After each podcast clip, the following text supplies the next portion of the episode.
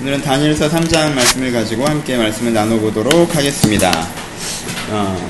최근에는 좀 여러분들이 익히 아는 유명한 성경 구절들로 말씀을 좀 새로운 각도로 보는 연습들을 같이 하고 있습니다. 좀 익숙한 구절이겠죠. 이 이야기가 워낙 유명한 이야기인데 함께 이야기의 의미들을 다시 한번 생각하면서 마음의 깨달음이 있으셨으면 좋겠습니다. 살아가면서 우리가 주님의 인도함을 구할 때가 있죠. 그렇죠? 하나님 인도해 주세요 라고 얘기할 때가 있습니다. 그래서 하나님의 인도를 구하면서 일정한 기도들을 드립니다. 뭐 내가 양갈래길에 있을 때 오른쪽으로 가야 되냐 왼쪽으로 가야 되냐 그럴 때도 있고요. 아니면 내 인생에 좋은 일이 언제 올지 모르겠다. 내 인생에 이런 일들을 벌어줘야 되는데 먼 미래 가운데 있어야 될 일인데 언제 그 일이 생길지 모르겠다라는 막연함 속에 있을 때 혹은 인생이 좀 안 풀리는 어려움 가운데 있을 때 뭐 이럴 때 우리가 기도를 합니다. 하나님 우리를 인도하여 주소서. 오른쪽입니까 왼쪽입니까? 하나님 내 인생에 그런 일은 언제 벌어집니까? 그리고 하나님 나 앞에 이런 일이 일어나게 하십니까? 라는 기도 속에서 우리는 하나님 앞에서 내가 인도를 구하는 기도를 할 때가 많이 있습니다. 굉장히 좋은 출발이죠. 그렇죠? 이런 태도는 굉장히 좋은 출발입니다. 내가 문제가 있을 때 상황이 있을 때 그저 외면하는 게 아니라 그것을 하나님 앞에서 뭔가 대답을 얻어보려고 하는 태도는 굉장히 좋은 태도입니다. 근데 이렇게 기도를 하는 사람들의 상당수가 실패 경험들을 하는 경우들이 되게 많습니다. 인도를 구하는 기도를 했어요. 근데 하나님 인도를 안 해주십니다. 그렇죠? 오른쪽인지 왼쪽인지 말을 안 해요. 그렇죠?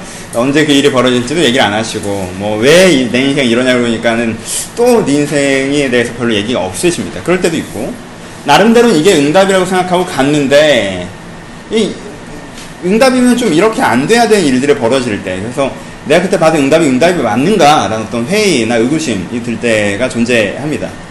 그래서 좋은 출발을 하고 나서도 그 중간 과정에서 이러한 실패의 경험들 때문에 뭔가 실망감, 하나님한테 기도해봐야 실제적인 뭐 그런 건 없나 보다라든가 아니면 좀 겸손한 사람은 내가 신앙이 그 정도가 안 된다든가 이렇게 한 벌 물러서는 그런 패턴을 가질 때가 가끔 있습니다. 뭐가 문제일까요? 제가 아까 드렸던 이야기 중에 포인트 되는 단어는 좋은 출발점이라는 단어입니다. 내가 인생의 문제 상황 속에서 하나님의 인도를 구하는 건 좋은 출발입니다. 하지만 거기를 엔딩이라고 생각하는 순간 약간 엉키는 부분들이 생기는 것입니다. 포인트는 두 가지가 있습니다. 하나, 일단 우리는 뭔가 하나님한테 하나님 인도해 주시라고 기도할 때 우리 가운데 뭔가 전제를 가지고 기도할 때가 굉장히 많이 있다라는 것입니다. 인도를 구한다는 개념은 뭐죠? 인도를 구한다는 개념은? 나는 모르겠고 하나님께서 아십니다라는 개념이어야 됩니다. 그렇죠? 나는 모르겠는데 하나님께서 아십니다라는 개념이어야지 인도를 구하는 것이 가장 적절한 표현이 됩니다. 근데 우리는 자주 우리가 안다고 생각하고 인도를 구한다는 거예요. 다른 표현으로 하나님께 기도합니다. 주님 저는 언제 결혼합니까? 라고 기도를 했어요.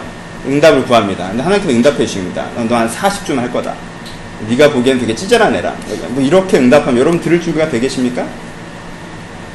40주에 지금 네가 생각하면 찌질하게 생각할 때 하겠지만 그때는 네가 걔를 너무 사랑할 거야. 그래서 결혼할 거야. 근데 걔 직장도 별로다. 약간 이런 응답 어떠세요? 하나님 제가 어떤 일을 하길 바라십니까? 라고 얘기할 때 그저 그런 기업에서 그저 그런 일을 할 것이다 라고 응답을 하신다면 여러분들 들을 준비가 되겠습니까? 우리 가운데 응답이 없는 한 포인트는 뭐냐면 우리는 사실 인도를 구한다고 얘기하지만 인도를 구하기보다는 여전히 위시 상태인 경우들이 많이 있다는 것입니다. 하나님 어떻게 되기를 원하십니까? 라고 하지만 하나님 사실은 그 의중은 하나님 왜 빨리 이런 식으로 안 하십니까? 라는 게 그 문장의 본의일 경우가 되게 많이 있다라는 거예요. 그러니까 하나님께서 거기서 디스커스, 이야기할 소지가 없어지는 부분들이 생깁니다. 그렇죠?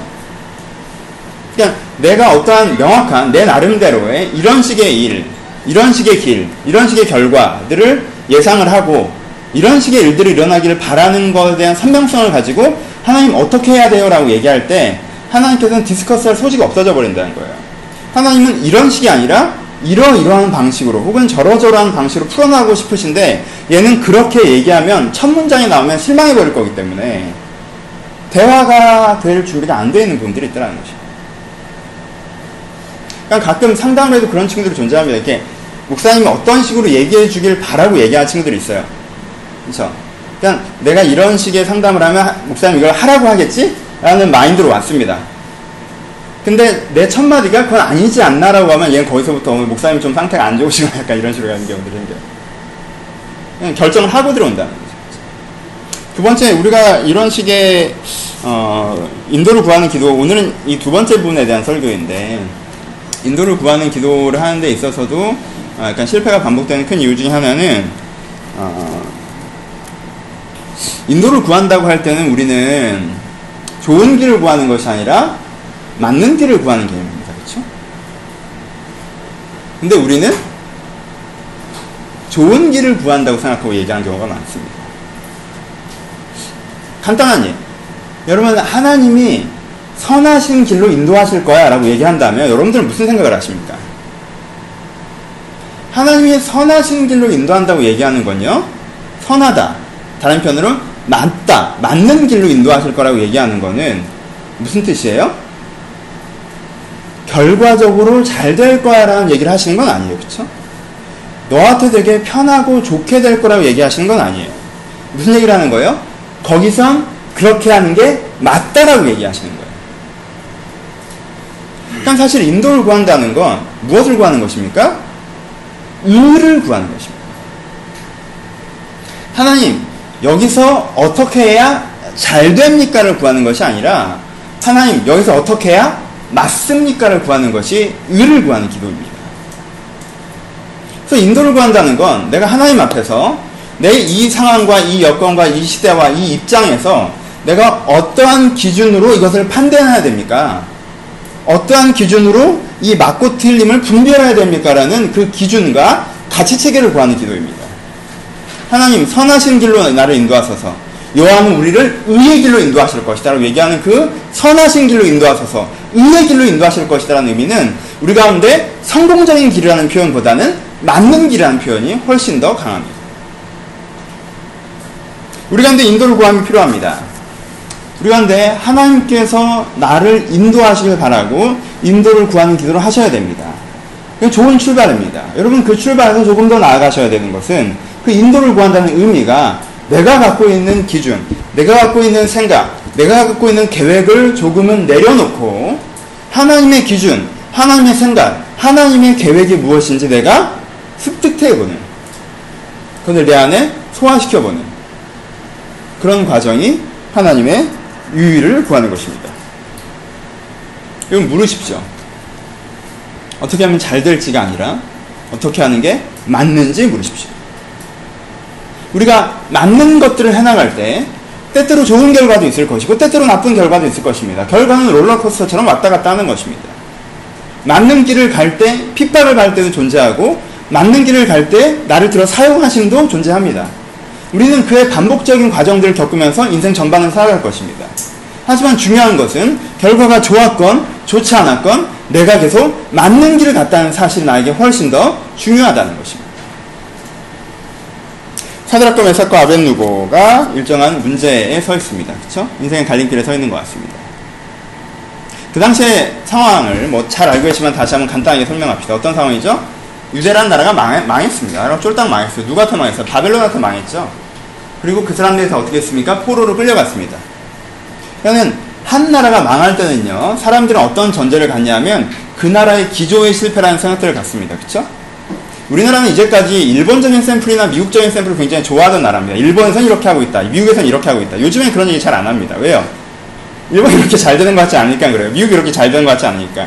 그 기조가 맞느냐 틀리냐의 문제가 아닙니다. 일본처럼 하면 미국처럼 하면 저렇게 잘 되겠지라는 생각이 있을 땐 그 기조를 따라했지만 거기에 대해서 일정한 실패가 존재하는 것처럼 보이지자 그 기조를 추구하지 않습니다. 그쵸? 뭔가 다른 생각들을 하려고 노력하고 있습니다. 그러니까 사람들은 무엇이 실패하면 그 결과가 마치 그 기조의 부당성을 증명하는 것처럼 생각하는 경향이 있다는 것입니다. 그쵸?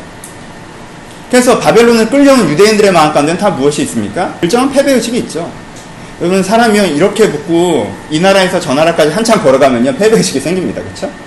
쟤네들은 말에 타서 가고 난 이렇게 걸어가고, 저 사람들이 나를 사람 취급하지 않을 때, 그리고 저 사람들이 나한테 바벨론식 새 이름을 준 다음에 그 이름으로 부를 때, 바벨론 말을 가르치고 그렇게 말하라고 할 때, 사람들은 뭘 경험하죠? 패배의식을 경험합니다. 그런 것들을 경험하다가 사드락과 메삭과 아벳느고는 유난한 기회를 얻었죠. 그쵸? 특별한 기회를 얻었습니다. 식민정책의 일환이었습니다. 식민정책의 일환으로 여러 다민족 국가로서 제국이 형성됐기 때문에 압제하고 누르는 것이 아니라 모든 타민족들에도 기회를 주는 게 바벨론의 정신이었습니다. 그래서 사드락과 메삭과 아벳느고에도 관료로 진출할 기회가 주어진 것입니다. 이 세 사람은 젊고 유망한 관료로 하루아침에 자기 인생이 역전됩니다. 그렇죠? 종에서 젊고 유망한 관료로.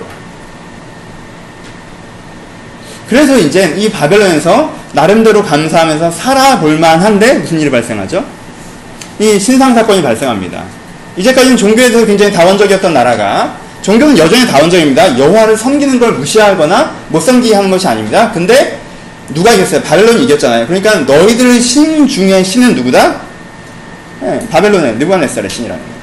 느부갓네살이야말로 신 중에 신이라고 표현하는 거예요. 그렇죠? 이걸 섬기지 말라는 게 아닙니다. 근데 그것보다 이게 먼저라는 걸 인정하라는 뜻이에요. 근데 여호와 섬겨. 근데 진짜 탑은 느부갓네살인 걸 인정해 라는 뜻입니다. 이건 다원주의적인 국가사회에서는 굉장히 중요한 것입니다. 여러분, 미국에 있는 한국인 미국인, 한국계 미국인이 한국인입니까? 미국인입니까? 미국인이에요. 그렇죠? 미국에서 가장 중요시하는 건 그것입니다.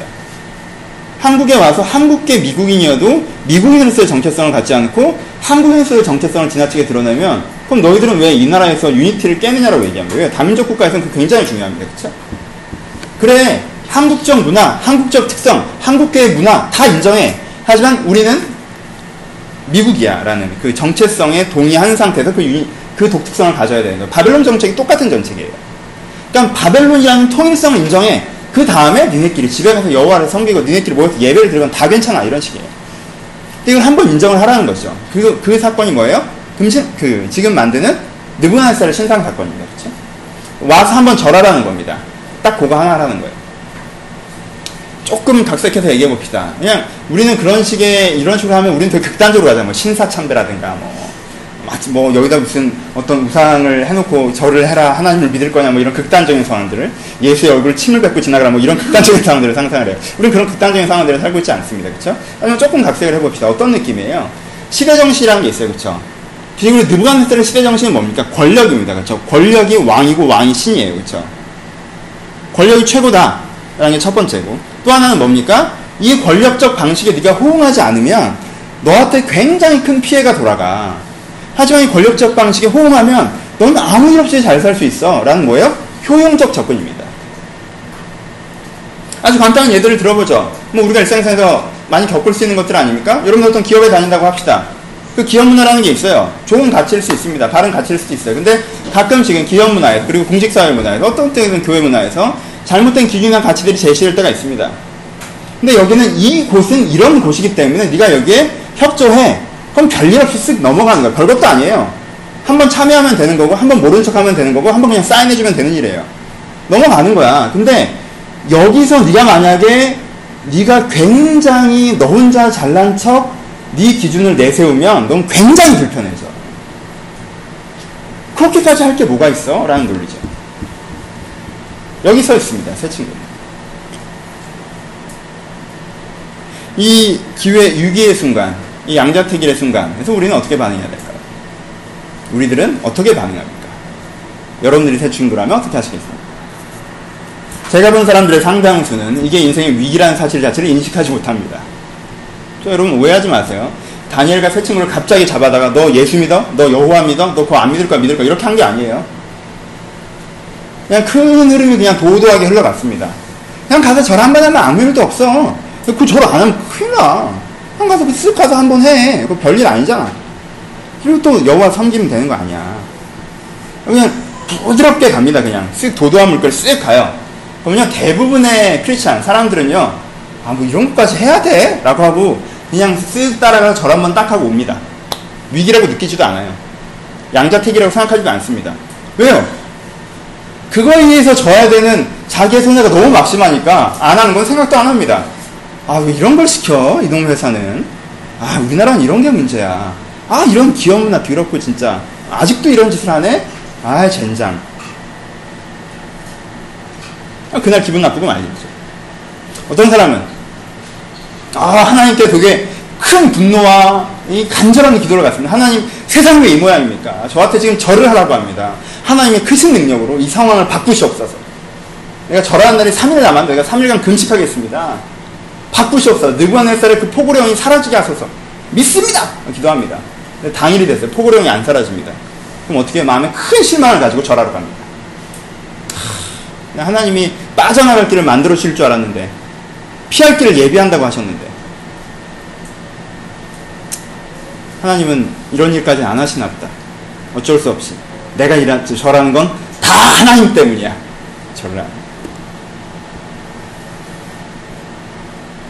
이 세 친구의 대단한 건 무엇인지 아십니까? 제일 첫 번째로 이게 인생의 위기라는 걸 인식하는 것 자체입니다. 이게 가치 충돌이라는 사실을 인식하는 것 자체예요. 별거 아닐 수 있어요. 아무것도 아닐 수 있습니다. 하지만 이게 가치 충돌이라는 걸 인식합니다. 내가 갖고 있는 삶의 기조, 내가 갖고 있는 의의, 내가 생각하기에 맞는 것을 인식합니다. 이게 세 친구의 첫 장면, 가장 아름다운 장면입니다. 우리는 이 이야기조차도 굉장히 간단한 119 스토리처럼 이해하는 경우들이 굉장히 많이 있습니다. 세상에서 바벨론에서 살다가 억울한 일을 당했는데 하나님께서 짠 나타나서 구해주셨다. 하나님께서 너도 구해줄 거다. 억울한 일을 당하냐, 힘든 일을 당했냐, 사업이 잘 안되냐, 건강이 좀 안 좋아졌냐, 구해줄 거다. 그 얘기가 틀렸다는 얘기는 아니에요. 하지만 이 텍스트가 그런 텍스트는 아니란 뜻입니다. 골리앗 텍스트가 그런 텍스트가 아닌 뜻이에요. 이 사람들은 위기를 자초했습니다. 위기가 이 사람들에게 달려들지 않았어요. 이 사람들은 위기를 스스로 자초했습니다.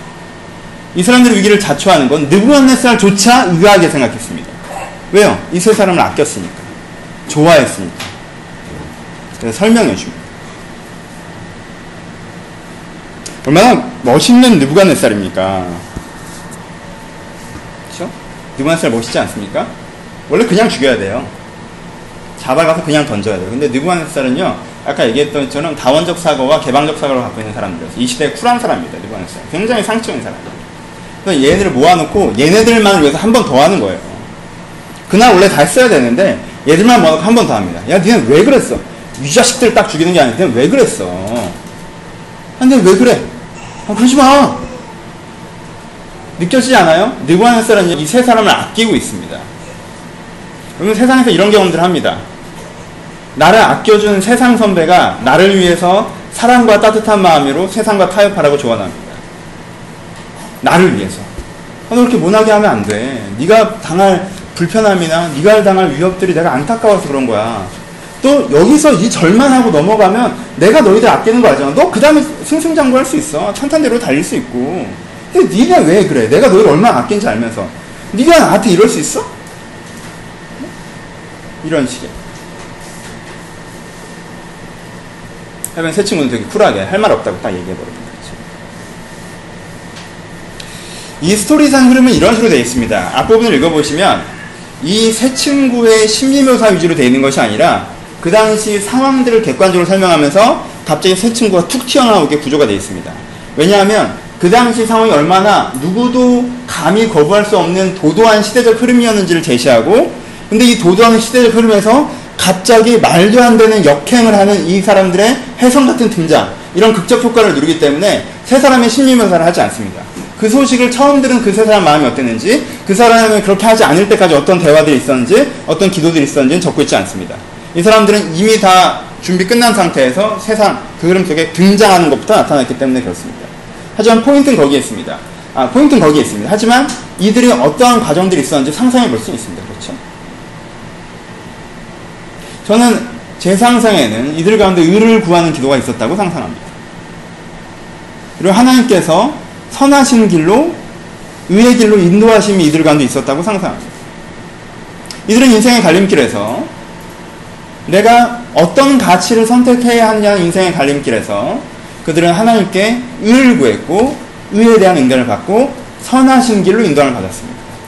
그 당시에 그들에게 주어진 선하신 길은 그것을 거부하고 풀무불에 빠져 죽는 것이었습니다. 하나님은 그것을 그에게 제시하십니다. 그리고 그들도 그게 맞다라고 인정합니다. 그래 아니하실지라도 이 사람들은 하나님께서 나를 살려줄 거는 확신 없이 그 일을 한 것입니다. 살려주실 수도 있지만 안 살려주실 확률도 크다라는 생각으로 그렇게 한 것입니다. 이렇게 하면 살려주실 거야, 이렇게 된 게 아니었어요. 아브라함이랑 다릅니다. 아브라함은 어땠어요? 아브라함은 이삭을 쪼개도 다시 붙여줄 것이라는 믿음을 가지고 칼을 든 거예요. 케이스가 다릅니다. 왜? 그거는 그 사역적 언약이 있었기 때문이죠. 이 사람들은 그런 케이스가 아니에요. 맞는 게 뭔지에 대해서 응답을 받습니다. 그리고 그 맞는 것으로 움직입니다. 이 세 친구 이야기의 클라이막스가 어디입니까? 나중에 푸른불에서 예수님이 함께, 하나님이 함께해서 그 세 사람을 구해준 것입니까? 아니요. 이 세 친구의 클라이막스는 누가 읽어도 가장 멋있는 장면은요, 이 왕 앞에서 이 세 사람이 당당하게 왕이여 내가 더 이상 할 말이 없습니다. 하나님께서 계시다면, 하나님께서 원하시면 우리 셋을 왕의 손에서 건지실 수 있습니다. 하지만 그렇게 하지 아니하실지라도 우리는 왕의 명령을 따르지 않을 것입니다 라고 얘기하는 그 장면이 이 스토리의 클라이막스입니다. 그렇죠? 여기서 가장 아름다운 장면은 바로 그 장면입니다.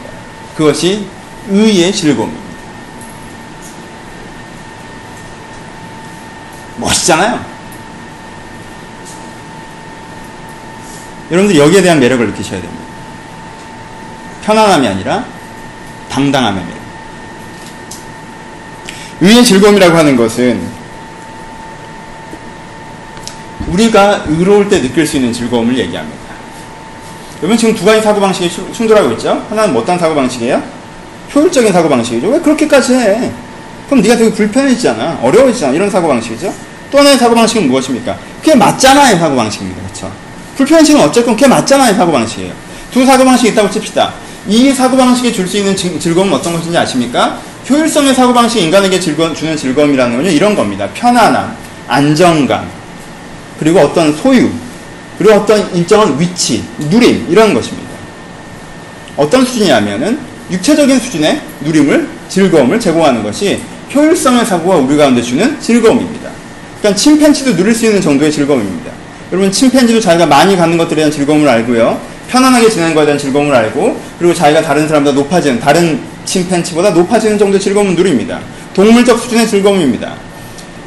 편안함의 사고방식, 효율성의 사고방식이 줄 수 있는, 우리 가운데 줄 수 있는 즐거움이라고 하는 것은 동물적인 수준의 즐거움까지만 우리 가운데 줄 수 있습니다. 아무리 화려하게 치장해도, 아무리 멋스럽게 해도, 아무리 물량으로 밀어버쳐도 그들이 누릴 수 있는 건 거기까지입니다. 새 친구가 타협했다면, 새 친구가 절을 했다면 그들은 성공한 관료가 되었을 것입니다. 많은 부유함을 누렸을 것입니다. 그리고 다른 어떤 이스라엘 사람, 유다 사람들보다 안정적인 생활을 가질 수 있었을 것입니다.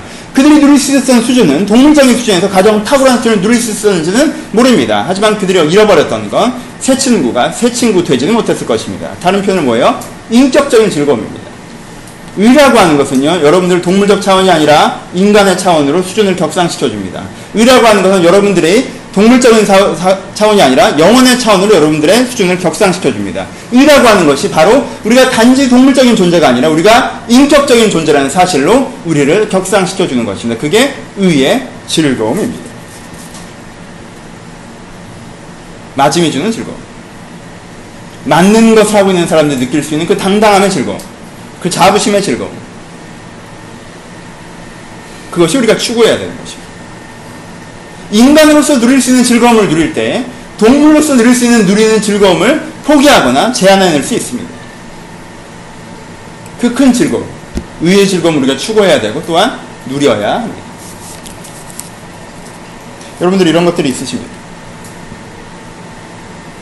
새 친구가 가졌던 아름다움, 고귀해 보임, 세상의 가장 강력한 왕 앞에서도 그건 바른 가치관이 아니라고 얘기할 수 있는, 그 다음에 자기가 죽을 위기를 겪고 있어도 이건 아니라고 얘기할 수 있는 그 인간성을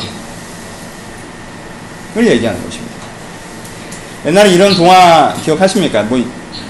내가 정확한 제목은 생각이 안 나는데, 강아지 한 마리가 있었는데 주인이 불에서 이렇게 쓰러져 계시니까 자기 몸에 물을 묻혀서 이렇게 불을 끄는 이런 동화가 있었습니다. 그렇죠?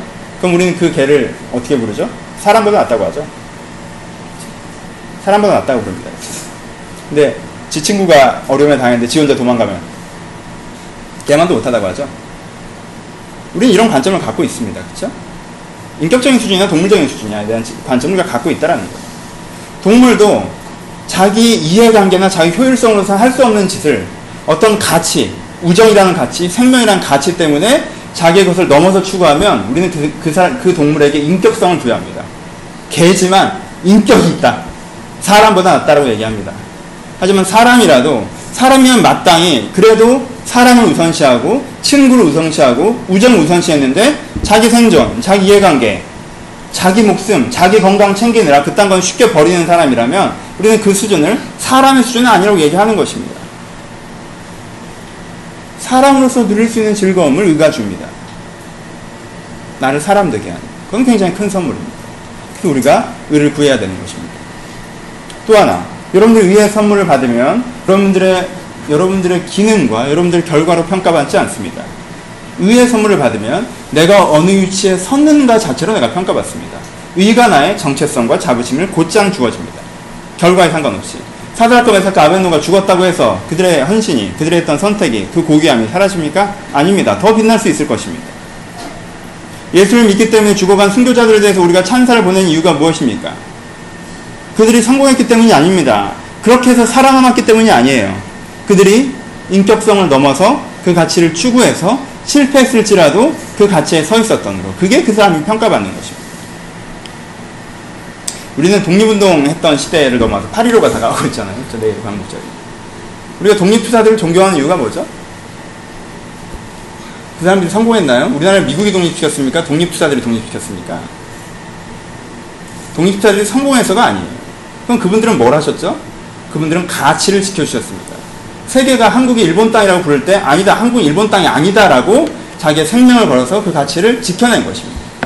그래서 우리가 다시 독립의 기회가 왔을 때에도 우리나라 임시정부의 역사, 독립투사의 역사를 빌어서 우리나라 역사의 연계성을 볼 수가 있는 것입니다.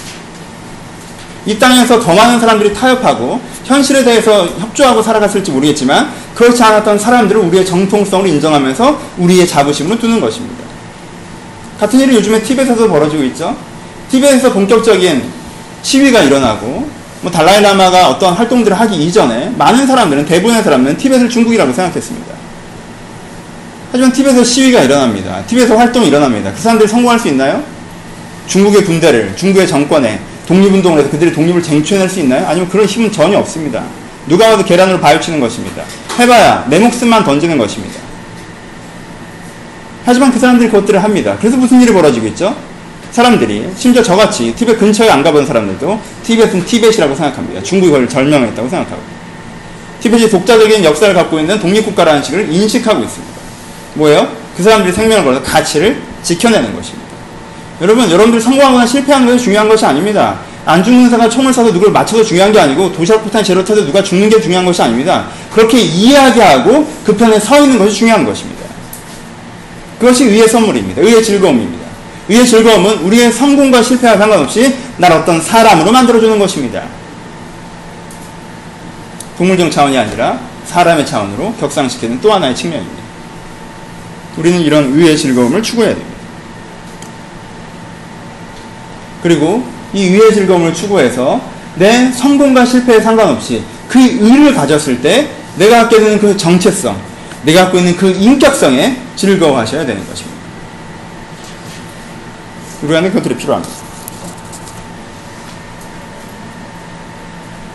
오늘 스토리의 결론은, 하지만 세 분이 돌아가시진 않습니다. 뭐 좀 다행스러운 결론이죠. 큰 위로가 됩니다. 그렇죠? 사는 경우가 더 많습니다. 이 설교를 하면 많은 사람들이 이해관계, 그러니까 내 효율성으로 움직이는 것과 가치로 움직이는 것은 대립된다고 생각하시는 분들이 많아요. 근데 그렇지 않습니다. 그렇죠? 새 친구의 인생의 많은 시간 효율성과 가치는 어떻게 됐죠? 같이 갔습니다. 그쵸? 관료가 됐죠? 여기까지 승승장구해서 왔잖아요. 그때 어떻게 됐어요? 효율성이랑 가치랑 같이 왔습니다. 그쵸? 근데 살다 보면 부딪히는 부분들이 있는 거죠. 그러니까 효율성과 가치는 무조건 반대 방향으로 얘기하는 게 아니에요. 여러분들 굉장히 돈도 못 벌어야 되고, 성공도 못 해야 되고, 찌질하게 살아야 되고, 어디 가서 죽어야 되고, 이런 일을 하는 게 아닙니다. 그래야만 잘 사는 거라고 얘기하는 게 아니에요. 여러분들이 효율적으로 된 게 많은 것을 누리거나 어떤 위치를 누리면 그건 무조건 잘못된 데라고 죄악시하는 부분들이 아닙니다. 뭘 문제시하는 거냐면은 효율성이 가치 판단 체계로 들어갈 때가 문제라는 거예요. 여러분들이 무엇인가 판단할 때는 효율성을 봐서는 안 된다는 것입니다. 맞느냐를 봐야 되는 것이지. 내가 이렇게 하는 게 맞느냐를 보고 판단을 해야지, 이렇게 하면 맞긴 한데 어떠한 이해관계에 큰 손해가 있다는 식으로 퍼센테이지 싸움을 하면 안 된다는 것입니다. 오케이? 그래서 이분들은 살아나십니다. 멋있게 살아나시죠. 푸른풀에 던지기 전에 막 칙령이 발휘되는 게 아니라 던졌어요. 떨어질 때 어땠을까? 진짜 떨어지네? 이렇게 생각하지 않겠어요? 기도를 했던 사람들 있잖아요. 그리 아니하실지라도는 뭐예요? 살려줄 수 있고 안 살려줄 수 있다고 했을 때 그 사람들 마음까지 어떤 상상들을 했을까요? 글쎄요, 저라면 내가 이렇게 멋있게 얘기하면 느부갓네살이 감동하지 않을까? 저는 이런 쪽으로 주로 라인을 잡았을 것 같습니다. 아, 내가 이렇게 얘기하면 느부갓네살이 감동해서 왠지 성령이 그 마음을 감화하셔서 그래 맞다 이러고 사람까지 죽이려고 한 내가 문제다 놔줘라 뭐 이런 걸 상상했을 것 같습니다. 근데 누구한테는 완전 열받습니다. 그래서 불을 더 뜨겁게 지피라고 던지라고 합니다. 던지라고 했을 때 마음은 어땠을까요? 갑자기 하늘에 비가 내려서 불이 꺼지는 이런 상상을 했을지 모릅니다. 핸드폰 안 껐어요? 던지는 상상을 했습니다. 근데 어때요? 진짜 불이 꺼지는 상상을 했을지 모릅니다. 근데 진짜 던지죠. 그리고 그 던진 속에서 들어갔는데 하나님이 거기서 함께 계셔서 타지 않는 역사가 일어납니다. 엔딩은 이렇게 돼요. 아름다운 일이죠. 왜 그랬는지 아십니까? 하나님 목숨 걸고 자기를 위해서 목숨을 걸면 무조건 살려주시나요? 아니요. 그렇게 얘기하기엔 죽었던 사람이 되게 많습니다. 예수님의 세 제자 탑3가 있었죠. 요한은 끝까지 안 죽고 살아남으셨습니다. 계시록까지 쓰셨죠. 베드로는 일을 많이 하고 돌아가셨습니다. 그쵸? 베드로 입장에서는 조금 가슴 아픈 일이겠죠? 그렇지 않아요? 베드로도 로마에서 빠져나오고 있었는데 예수님께서 찾아오셔서 포바이스 도미네 네가 안 맨 십자가 내가 지러 간다고 얘기해서 어쩔 수 없이 돌아서 십자가 맨 거 아닙니까? 근데 죽으면서 무슨 생각하지 이런 생각 안 했겠습니까? 베드로와 요한은 평생 경쟁자였는데 난 이렇게 죽여놓고는 요한은 끝까지 살다 가게 하네. 밤모습에서 계시록 환상까지 보여주고. 그때 베드로의 어금을 풀어줄 또 한 사람이 있죠. 넘버 3였던 야고보입니다. 그쵸?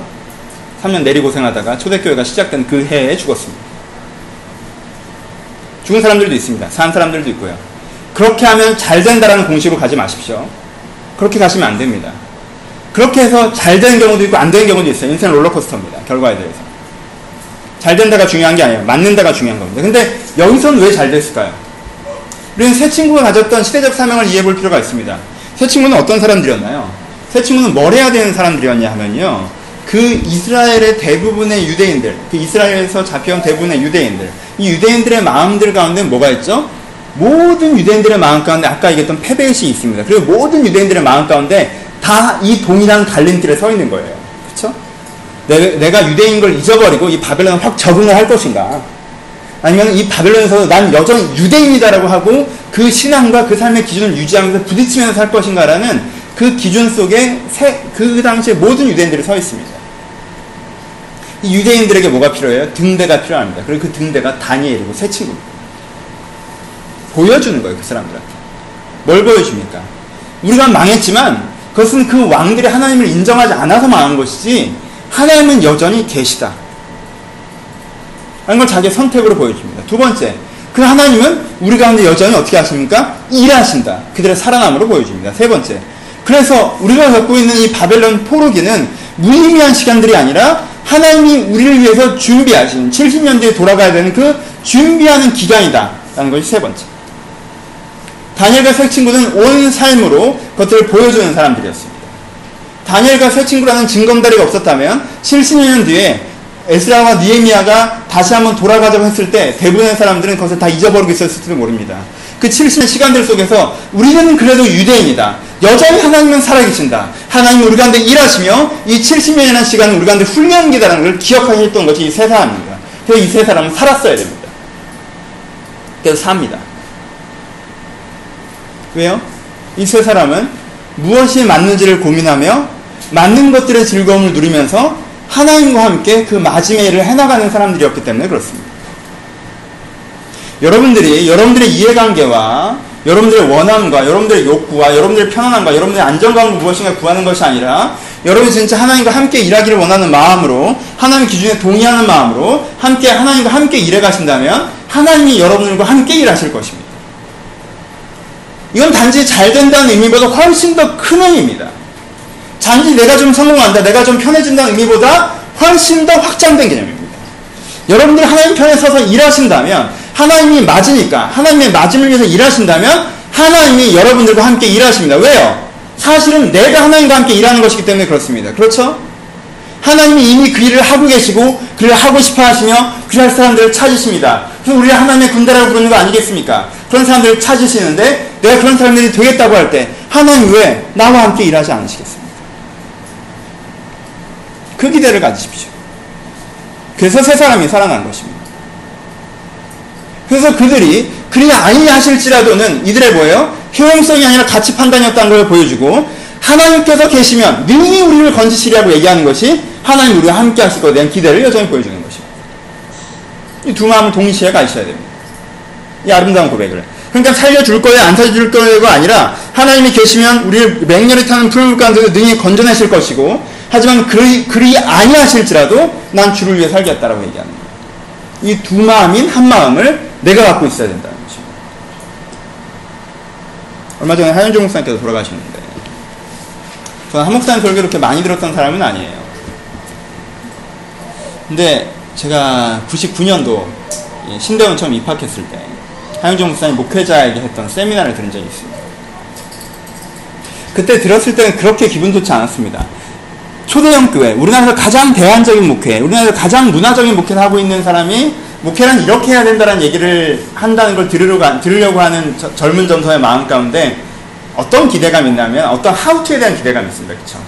어떻게 했더니 내가 이렇게 됐다. 이런 식의 교회는 이런 기조로 해야 된다. 이런 방식으로 해야 된다. 약간 이런 프랙티컬한 얘기를 듣고 싶었습니다. 근데 한용종 목사님이 1시간 내내 성령의 목회에 대해서 얘기하셨습니다. 내가 그때 그걸 들으면서는 짜증이 났어요. 약간. 성령과 함께 목회를 해야 된다. 이런 얘기를 계속 하셨어요. 그럼 내가 듣는 내 마음은 그러면은 한용종 목사님은 성령이랑 함께 해서 저렇게 목회를 잘하시고 그럼 이 조그만 게 목사님들은 성령이 없어서 저러신 건가? 그러니까 되게 저렇게까지 가면 안 된다라는 생각을 했어요. 약간 좀 거만하다는 느낌이 들었고 그러면은 괜히 목회 성공 못하신 분들은 되게 은혜가 없는 사람들 같잖아요. 되게 기도를 안 하는 사람들 그래서 되게 불쾌하게 느껴졌습니다. 근데요 99년에 들었던 얘기면 까먹어야 정상인데 난 가끔 내가 했던 설교도 까먹으니까. 근데 그 세미나가 목회를 할수록 계속 기억이 났습니다. 한용종 목사님 이렇게 예를 들으셨거든. 자기가 처음에 목회를 할 때 잘 됐대요. 그 다음에도 잘 됐고. 근데 처음에 할 때 자기 느낌이 어떤 느낌이었냐면 목회를 열심히 하면 내가 정말 100을 하면 100의 결과가 나오더래요. 그리고 그걸 해서 너무 힘들더래요. 그리고 너무 하는 과정에 상처도 많이 받았고 죽을 것 같대. 근데 또 해야 되니까 또 100을 하면 또 100의 결과가 나오고 이렇게 힘겹게 해가 됩니다. 남들이 보기엔 되게 잘 된다고 했는데 자기는 그렇게 몇 년 하니까 죽을 것 같더라는 거예요. 더 이상 못하니까 평생 이러면 난 죽겠다는 생각이 들어요. 맞음이 있죠. 무엇이 맞습니까? 그 맞음으로 하고 있습니다. 근데 그걸 내가 해나가는데 힘에 부치더라는 거예요. 근데 그분이 어느 날 이게 내가 열심히 해서 내 결과물이 나오는 게 아니라 이건 그렇게 하면 뭔가 잘못된 거고 뭔가 나와 하나님의 가치라는 하나님이 일하신 것에 내가 거드는 수종드는 그런 게 사실은 맞는 게 아닐까라고 생각하면서 성령을 기대하고 은혜를 기도하고 하나님이 일하심을 사모하고 그렇게 자기 마인드를 좀 바꿨다고 표현하셨습니다. 그리고 그렇게 일해 나가실 때 두 가지가 바뀌었다고 했어요. 첫 번째 결과가 내가 100을 해서 100을 나온 게 아니라 내가 100을 했는데 150이 나올 때도 있고 200이 나올 때도 있고 다른 사람은 못 느낄지 모르겠지만 이 부분은 내가 해서 한 건데 내가 하지 않은 것을 하나님께서 하시는 부분들을 경험한 적이 있다. 계속 경험해 나가는 성령.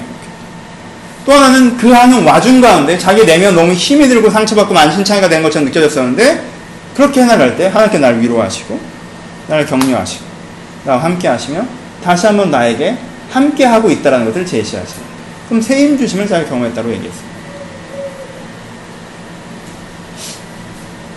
전 이 얘기가 계속 기억이 났습니다. 99년부터 지금까지 아주 옛날에 들은 세미나 지금도 얘기가 되게 기억나고 한용종 목사님 돌아갔다는 얘기 들었고 되게 지난주에 좀 어두운 부분들을 얘기했지만 이 시대에 거인이 사라진 부분들에 대한 안타까움들을 얘기했지만 또 개인적으로 제가 그분에게 받은 선물은 이거라는 기억들이 났어요. 저도 그렇습니다. 그렇죠? 여러분들도 마찬가지죠. 그가 살아났다가 핵심이 아닙니다. 핵심은 그가 무엇이 맞는가를 보고 맞는 대로 하여서 그 의로움의 가치를 유지하였다 해서 끝나면 이건 기독교 철학이고 그가 하나님의 가치에 서서 하나님의 맞음에 움직였더니 살아계신 하나님께서 그와 함께 일하셨다가 엔딩이어야 되는 것입니다. 이게 기독교. 앞에 건 철학이고 뒤에 게 신앙. 내가 이게 맞다는 걸 이해해서 내가 힘겹게 그것들을 해내서 그 결과물이 나오는 정도가 아니라 내가 이게 맞다는 걸 이해해서 그걸 힘겹게 해냈더니 그거 하느라 내가 죽겠는 게 아니라 내가 이런 게 하나님께서 이게 맞다고 생각하신다는 걸 알아서 그것을 맞다고 생각해서 그것들을 해내는 과정 가운데 하나님이 내 맞음을 지지하시고 하나님이 내 짐을 같이 지셔서 사실 내가 하는 것이 아니라 나와 주가 함께 달리는, 그 주와 함께 달려가는, 걸어가도 피곤치 않고 달려가도 곤비치 않은, 독수리며 날개치며 올라가는 같은, 하나님께서 나의 힘이 되시고 하나님께서 나의 반석이 되시고 하나님께서 나를 날개 그늘 아래 품으시는, 모든 선한 싸움을 싸워갔던, 하나님의 의의 길에 인도함을 받아 선한 싸움을 싸워갔던 모든 믿음의 선배들이 고백했던 그 하나님의 품어주심, 하나님의 날개 그늘, 하나님의 반석, 하나님의 방패, 하나님의 상급 되심을 누리는 것. 살아났다는 현상 가운데 담겨있는 것이 중요한 것이 아니라 그 현상 가운데 담겨있는 메시지가 중요한데, 그 메시지는 그가 그렇게 발음으로 맞는 것을 생각하며 일할 때 하나님은 항상 그 맞는 것을 향해서 움직이는 사람과 함께 하셨다라는 것입니다. 그것이 우리 가운데 갖는 세 번째, 이 클라이맥스를 갖는, 우리가 가져야 되는 엔딩의 장면들입니다. 이 세 사람은 살아나며 자기의 시대적인 사명들을 감당해내는 것으로 우리 가운데 보여주고 있습니다. 결론 갑시다. 우리도 비슷한 시대를 살고 있지는 않습니다. 바벨론, 얼마나 상식적으로 한 나라입니까? 바벨론의 위대한 승리는요, 그들의 무력에 있지 않고 그들의 철학에 있습니다. 바벨론의 위대한 승리는 덤비는 사람들에 대해서는 가차없이 물리쳤지만, 사람을 물리치고 정권을 붕괴시켰지 시민, 백성들은 건들지 않았던 그들의 가치관에 있어요. 전쟁에 이기는 순간 너희들은 바벨론의 신민이라고 얘기했습니다. 그들과는 동일한 기회를 제공했습니다. 그리고 압도적인 문화를 보여줬습니다. 그리고 다양성 존중되는 사회를 제시했죠. 참 멋있는, 쿨한, 아, 이게 대안인 것 같은, 아름다워 보이기까지 하는 가치관이었어요. 어설픈 기독교보다 훨씬 낫지 않습니까? 히스기야인가? 마지막 세왕, 그 멍청했던 세왕의 막연한 신앙, 하나님 우리를 도와줄 거야, 어떻게든 될 거야, 이런 식의 아집에 쌓여있는 그 예루살렘 멸망 직전의 마지막 왕들의 그 신앙들에 비해서, 그 문화들에 비해서, 그 가치관에 비해서 훨씬 더 나아 보이기까지 합니다. 그리고 이 나음은 단지 나음의 매력이 아니라 그 나음에 동참하지 않는 자들에 대한 가혹함으로 또한 다가옵니다. 세상은 이렇게 흘러가요. 요즘 시대도 다원적이고 상식적이고 쿨한 가치관과 사고방식들이 있습니다. 그 사고방식에 동참하라고 합니다. 하지만 그것에 동참하지 않았을 때 얼마나 가혹합니까? 그 사고방식에 끼어들지 않았을 때 우리를 있는 존재 취급이라도 하나요? 그냥 쿨하게 우리의 자리를 없애버리지는 않습니다. 회사에서 그 문화에, 그 불의에, 그 기준에, 학교에서, 전공에서, 성공에서 그런 가치관에 동참하지 않으면 이 사회에서 내 자리는 없는 것처럼, 내 의자를 빼버리는 것처럼 우리는 그렇게 도전받고 있지는 않습니다. 그래서 그 도도한 흐름에서 역행하는 하나의 흐름으로 서 있기가 참 어렵다고 스스로 느끼지는 않습니다. 여러분들이 무슨 위대한 사회혁명을 하라는 것도 아니고, 직장을 때려치라는 것도 아니고, 길거리로 나서라는 얘기도 아닙니다.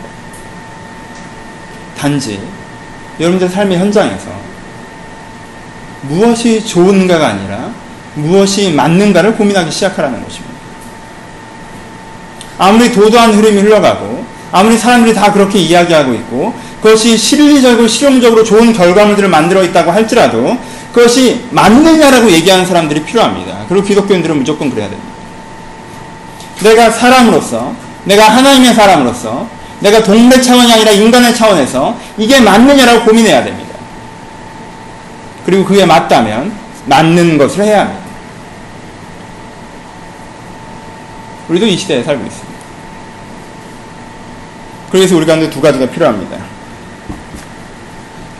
편안함으로 살지 마시고 자부심으로 사십시오. 편안하면은 사람들의 인정, 번듯한 명함, 많은 돈, 여유로운 일상 다 포함됩니다. 편안함이 여러분들의 자랑이 되는 순간부터 내가 사람의 수준인가 동물의 수준인가 고민하셔야 됩니다. 너 요즘 괜찮니? 라고 얘기할 때 내 괜찮은 이유가 나의 편안함을 나열하는 것을 해서 시작되신다면 여러분들 지금 어떤 삶을 살고 있는지 고민해봐야 되는 것입니다. 편안함으로 살지 마시고 자부심으로 사십시오. 내가 맞는 걸 하고 있다는 그 자부심으로 살아야 됩니다. 내가 공부를 하는 것도, 내가 일을 하는 것도, 내가 지금 가정을 꾸리는 것도, 내가 지금 뭘 해나가는 것도 내가 이걸 하는 게 맞는 것이기 때문에 해나간다는 그 맞는 것을 하는 사람의 자부심이 내 안에 있어야 됩니다. 세 번째, 성령의 도움을 구하십시오. 여러분, 이 세상에서 여러분들의 맞음만을 가지고 선다면요, 여러분들은 만신창이가 될 수밖에 없습니다. 다니엘의 세 친구들이 자기의 맞음만 갖고 세상에 뺐으면 그냥 풀불에 타서 죽고 끝나는 거예요. 물론 그것도 의미가 있지만, 그렇죠? 의미는 성공이 가장 낮고 의미는 실패가 그 다음이라고 얘기하지 않았습니까? 의미 없는 성공보다 의미 있는 실패가 가장 가치 있는 것이냐. 왜요? 의미 있는 실패들이 역사를 진보하기 때문에 그렇습니다. 그것도 맞습니다. 하지만 의미 있는 성공이 가장 좋지 않겠습니까?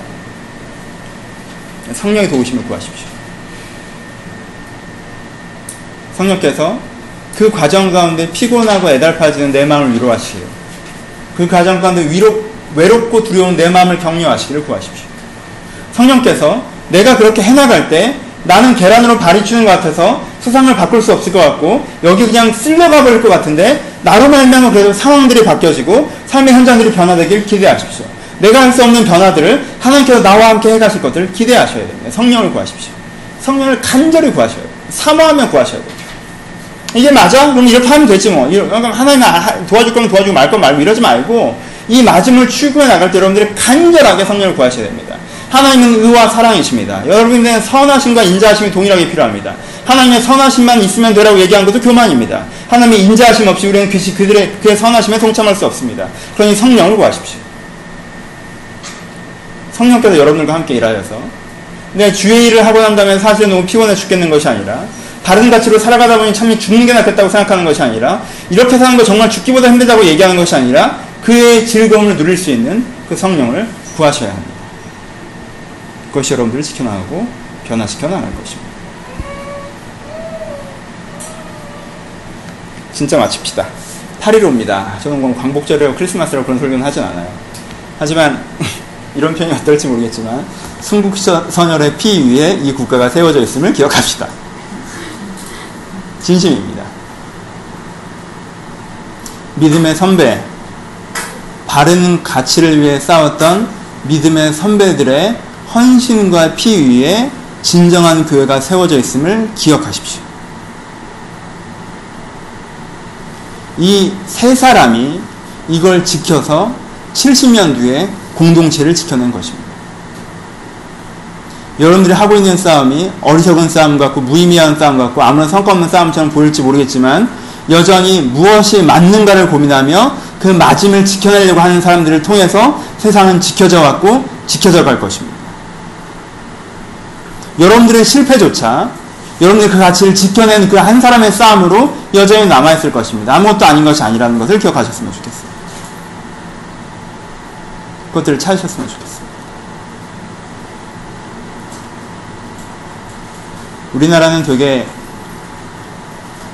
일제 식민기 강점기에 대부분의 사람들이 신사참바에 동참하지 않고 믿음의 선한 싸움을 싸우며 옥고를 치렀다는 식으로 스스로를 곡해하고 있습니다. 한심한 일제 실제 침략기 강점기에 대한민국 대표교단의 모든 총회에서는 신사참배는 우상숭배가 아니라고 결의했었습니다. 대한민국에는 모든 교회에서는 신사참배를 병행했었습니다. 굉장히 소수만 그래도 신사참배는 우상숭배라고 하고 옥고를 치렀습니다. 생명을 바쳤고, 대부분은 그렇지 않습니다. 그런데 현대교회는 어디에 서 있습니까? 그 신사참배하지 않은 사람들이 죽어갔기 때문에 그래도 그것이 교회의 본 모습이고 우리는 그 믿음의 후예라고 스스로를 고백할 수 있는 것입니다. 4세기 로마에서 초대교회를 향한 대박해가 있을 때 사람들은 초대교회 교인들이 다 순교하고 다 믿음의 선한 싸움을 싸웠다고 생각합니다. 그렇지 않습니다. 역사자료를 보면 대부분의 사람들이 배교했습니다. 진짜 목숨을 걸었던 사람들은 소수입니다. 하지만 그들이 그 가치를 지켜냈기 때문에 현재까지 그 가치가 남아있는 거 아니겠습니까? 다른 사람들은 굳이 그렇게까지 안 하는데요. 그렇게 한다고 뭐가 바뀌네요? 나는 효용성의 입장을 접으시고, 여러분들이 믿음의 선한 싸움을 싸우려고 결정하실 때, 그리고 하나님의 성령의 도움으로 그 싸움을 싸워나갈 수 있다고 자기 자신을 격려하실 때, 그래서 바울의 마지막 고백처럼 나는 믿음의 선한 싸움을 싸웠고 믿음을 지켰다라고 자기 자신을 고백할 수 있는 그런 수준이 되실 때 우리를 통해서 하나님께 일하실 것입니다. 더 이상 효용성의 질문을 주님 앞에서 하기를 조금은 멈추시고, 어떻게 해야 편해지나요? 어떻게 해야 잘 되나요? 난 잘 되고 편해지고 싶은데 도대체 언제 그렇게 하시나요? 라고 묻기를 멈추시고, 우리가 무엇이 맞습니까? 내가 어떤 마음으로, 어떤 생각으로 지금 이 자리에 서 있는 게 맞습니까? 라고 묻기 시작하고 여러분을 그렇게 서기 시작하신다면 하나님이 여러분들과 함께 일하실 것입니다. 이런 하나님의 싸움의 대열로 함께 동참하시길 주님의 이름으로 축복합니다. 같이 기도하겠습니다.